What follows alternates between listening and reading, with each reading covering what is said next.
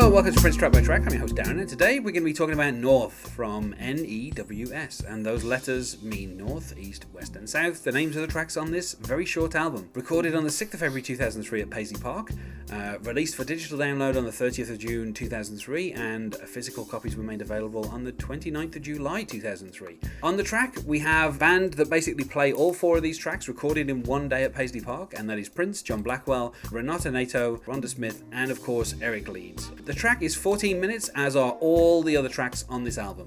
I don't know why Prince did that, and we'll discuss about whether or not this track is actually 14 minutes as we get into it. Yes. Joining me to talk about today is Elliott Wallace. Hello, Elliott. Hey, Darren. This is probably the only time where you can say that Prince recorded a full album in a single day with the same band. They recorded all in the same studio. This was a rarity for Prince. You know, a lot of the tracks on this album, they kind of do have that feel of Prince has just thought of something, so he's pointing at someone and saying, "Stop playing."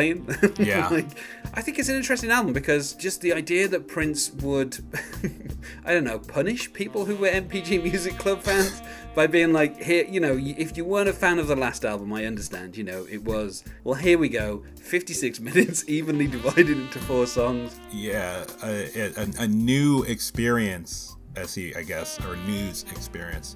I am kind of wondering why he would call it news. I think we were talking about this with an earlier song with his last album. It definitely feels like he's just kind of going into that jazz direction, and it feels like it's a bit of a rebuke of, maybe it is, I think, a rebuke of his just the two decades working in the music industry where they wanted him to do this or this or this, and maybe at this point it's like, you know, I could do instrumental jazz albums, I'm fine with that. Well, it's interesting as well that this was only 6 months after Expectation came out, which, you know, this is the smallest, this is the shortest gap between two Prince albums. Aside from when he released albums on the same day, this is the shortest gap between two album releases. Previous to this, I think he'd had like a 9-month gap between albums as being the shortest one. Gap from here to Musicology isn't that far either, so you know, if you were a Prince fan in the early 2000s, you were getting a lot of music, which I think was, you know, part of the point of the MPG Music Club, which at this point had basically kind of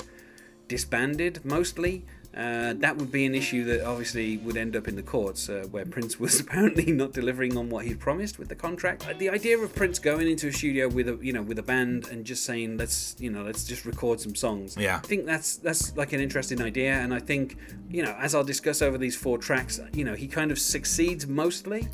But there is some kind of cheating in terms of getting all of them to exactly 14 minutes. That's the kind of weird thing. Yeah. Like, kind of, none of these songs really, like, towards the end, they're definitely not 14 minutes. They're kind of roughly 12 or 13 minutes, and then there's a little bit of something at the end. Yeah. Let's really talk about what this song is about. I mean, we have kind of, you know, an interesting kind of opening, because you have this kind of very light keyboard, which kind of drones for, I'd say, about roughly the first, I don't know, 5 or 6 minutes of the song, and kind of providing the beat to start off with is this bass. Oh yeah. For me, it sounds like it's a very light envelope filter on there, so it's kind of making the bass kind of a little bit wobbly in terms of its sound. Wobbly and kind of gritty, because it has a bit of that, I guess, the 70s funk vibe.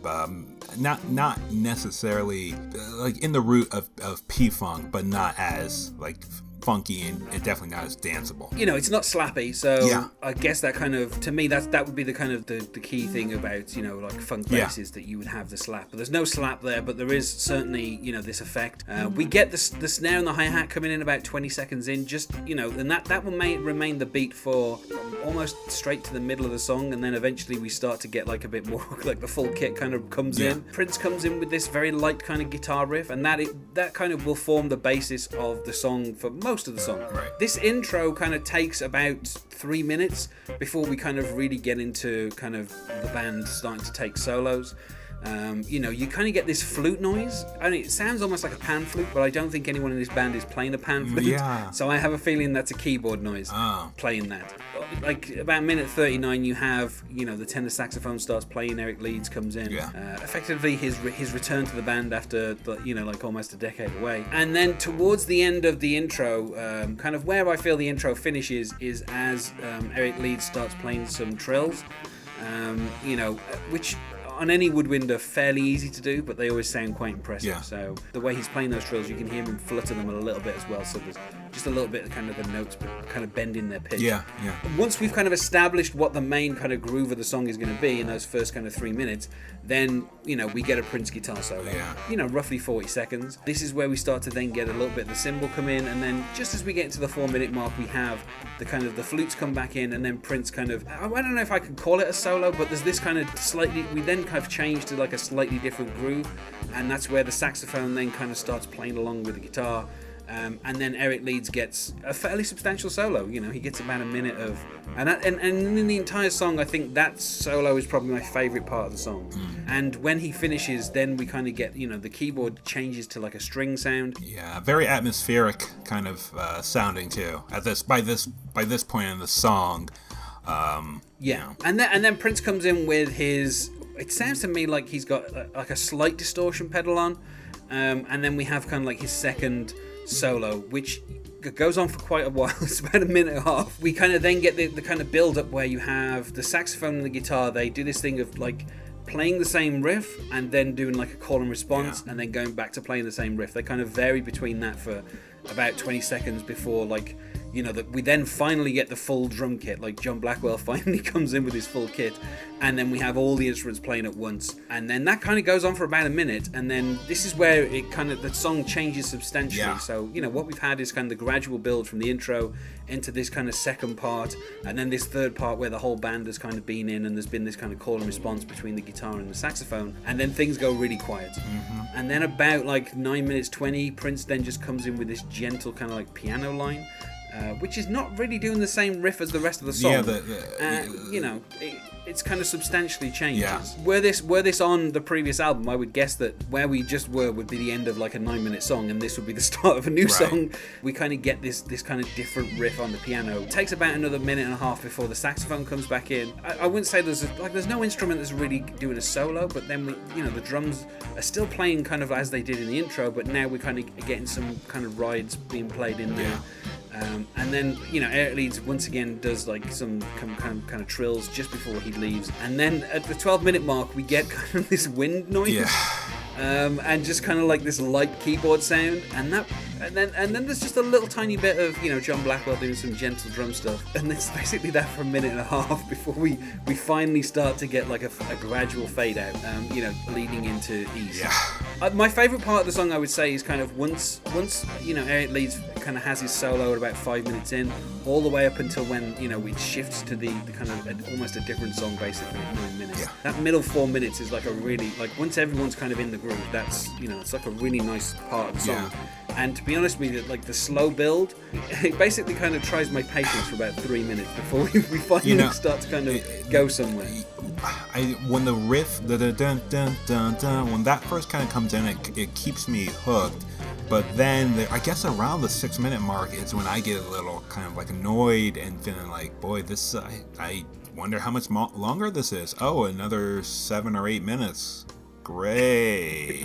I mean, I think around the 8 minute mark, once you've got like the whole band is in and there's a bit of the call and response between the guitar and the saxophone, I think, you know, I really enjoy that part. Yeah. But yeah, I mean, this is something that I will certainly discuss on the next 3 tracks. You know, these songs have a habit of consisting of so many different parts that in reality they're probably 3 or 4 songs. Yeah. And I don't think Prince, you know, he obviously had something for 14 minutes. I don't know why he decided he wanted all 4 of them to be 14 minutes. And so, you know, realistically, I would say that you could probably cut this song into, you know, maybe the first 4.5 minutes is a song, and then the next bit up to about 9 minutes is a song, and then the remaining like 4 minutes, I don't know, you call them a song because it's a lot of kind of quiet atmospheric stuff. Yeah. But like it's a different thing to what the start of the song is basically. Yeah. You know, the bass I feel is really good throughout. You know, I like that this is Eric Leeds kind of returning. I mean, as well, I do really like the sound of the saxophone. Prince has a way of like, and I don't know if this is Prince or if this is just his engineers, they have a way of miking up Eric Leeds' saxophone, so it always sounds kind of ethereal. Yeah. And it's something particularly like but yeah, so I think Eric Leeds is great on this track, and I love what is going on with that bass. Like, you know, I've always been a fan of like people kind of messy, like if you've got an electric bass, you know, there's only so much you can do with it before it just kind of starts sounding like a bass. Yeah. Kind of using, you know, a couple of pedals to make it sound slightly different, I think straight away You know, also, I really love what Rhonda does. This might be Rhonda's final album with Prince. I can't remember if she's on Musicology, but you know, her time in the band was kind of very brief. Yeah. So it's nice that she gets, you know, this album basically is starting with like a, you know, a minute spotlight on just her bass sound. So, yeah. Yeah. You know, it's kind of nice to get that. But yeah, but you know, this is also a song that has, you know, a substantial amount of saxophone in it. You know, the next couple of tracks there's slightly less saxophone. You know, in fact, I would say that West is probably mostly, you know, a spotlight for John Blackwell. Mm. But it's nice that Eric Leeds gets a little bit of a spotlight here. You know, if you're going to have Eric Leeds come back, I could kind of understand maybe like Prince has said, look, we're going to, if this is not Madhouse, but it's kind of like, well, we're going to do what we used to do when we did Madhouse. And I can almost see why Eric Leeds was like, yeah, I'll come back and do a bit of that. You know, it just, the riff kind of sticks with me and keeps me going. But at the same time, there are parts where I'm like, oh boy, this song kind of still keeps going. Wish it would kind of cool out now and maybe go into the next song. I think I'm just not used to the jazz fusion sound when I listen to like jazz or like R&B this way. So, you know, it's hard for me to kind of sit and pick out like a specific performance that really resonated with me. It's just listening to the riff and kind of going along with the experience of the song. That's how I feel about it. I'd say for me, probably 3.5 out of 5. Yeah. But I'll, you know, I'll put that up to a 4 just because, you know, I do enjoy what Eric Leeds is doing so much on this track. Yeah. And I think, of course, Prince has cheated the final 2 minutes, basically. Yeah. So, like, even though 14 minutes, really it's about 12 before, you know, before, if Prince had wanted, he could have put a fade in at around about 11:55 and everyone would have been fine. Yeah. No, I definitely give it the same, a 3 out of 5. Yeah, because I think this really did stick with me. All the instrumental tracks. Of the four tracks, sorry, on this album, this is the only one that was never played live. The other 3 were played live once at least. So, and I can understand why it'd be hard for Prince to work out a 14-minute jazz fusion track into a set between Around the World in a Day and, you know, Little Red Corvette or something like. So I can kind of understand why this didn't get played live. I guess, you know, he was basically in a position at this point where he was just distributing music to fans, and I think he knew that. And I think he also knew that he was willing to try something different and see if the fans liked it. And if they hated it, then the next album is Musicology. Yeah.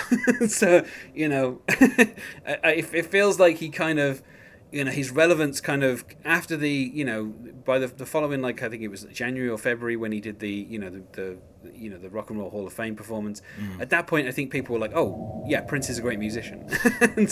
and I think, you know, he released an album after that that kind of sold that more than here, where it feels like he's doing an album for his hardcore fans who will probably kind of tolerate, you know, a 56-minute jazz album. Anyway, I feel like we said about as much as anyone in the world is ever going to say about North, so let's go to plugs. Is there anything you wish to plug, Elliott? You can find me on Twitter at EHWallace. And you can find us on Facebook at Prince Track by Track or on Twitter at Prince Podcast. Or you can email us, not sure why you would, at princetrackbytrack@gmail.com. Thanks once more for being my guest here, Elliott. Thank you very much. And otherwise, goodbye.